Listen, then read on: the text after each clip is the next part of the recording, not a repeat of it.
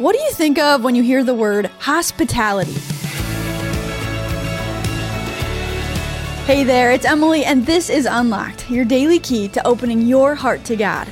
I was pretty misled about this idea of hospitality when I was growing up. When I thought of being hospitable, I thought of my grandma. Whenever we'd go over to her house, she would stuff us full of food, the house would be perfectly clean, and she would bend over backwards to make sure that anything we could possibly want or need was taken care of.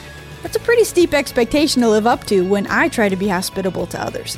And it's for that reason I love today's story. It's called Hospitality from the Heart, and it was written by Grace McCready. After a long week of boring classes and demanding homework assignments, I was very excited when the weekend arrived. I was free to enjoy myself, at least for a few hours. I didn't have any big plans. One of my new college friends was going to come over, and we were going to watch an episode of a TV show together. When we finished the episode, my new friend invited me and my roommate over to her dorm room. She made popcorn for us to share, talked with us about life, and even offered to make us hot tea in her microwave. My friend's hospitality was simple yet incredibly thoughtful. Everything from the freshly popped popcorn to her words of encouragement made our evening special. Her example serves as a reminder that hospitality doesn't need to be complicated or extravagant. In fact, it can be quite simple as long as it comes from Christ like love for others. Throughout the course of Jesus' ministry, many people demonstrated hospitality as well. For example, Martha invited Jesus to her home in Luke 10:38, and an unnamed man hosted Passover in his home for Jesus and the disciples in Mark 14:12 through 16. Even thousands of years later, we can have an incredible impact on others by showing hospitality to believers and non believers alike. Our acts of hospitality do not require four course meals, countless hours of cleaning, or elaborate decor.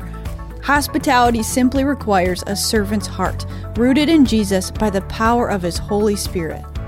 1 Peter 4 9 says, Be hospitable to one another without grumbling.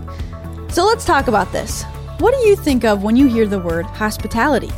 Do you automatically think of an elaborate dinner party, or do you think hospitality could be something a little simpler? I want you to take a minute and think of one thing you can do to show hospitality to someone this week. It is a wonderful thing to practice as we pursue lives that are like Christ. And while we do that, reading scripture is always helpful too. I encourage you to check out Romans 12, 9 through 13, and 1 Peter 4, 7 through 11 to help keep God's Word alive in your life. Thanks for joining me today for this episode of Unlocked. Tomorrow, be sure to come back because Andrew is reading a fantasy story about what it means to have our names engraved on the hands of Jesus. Don't miss it. And don't miss the daily updates, quotes, and encouragements that we post on our social media pages. Follow us on Facebook and Instagram at Unlocked Devo.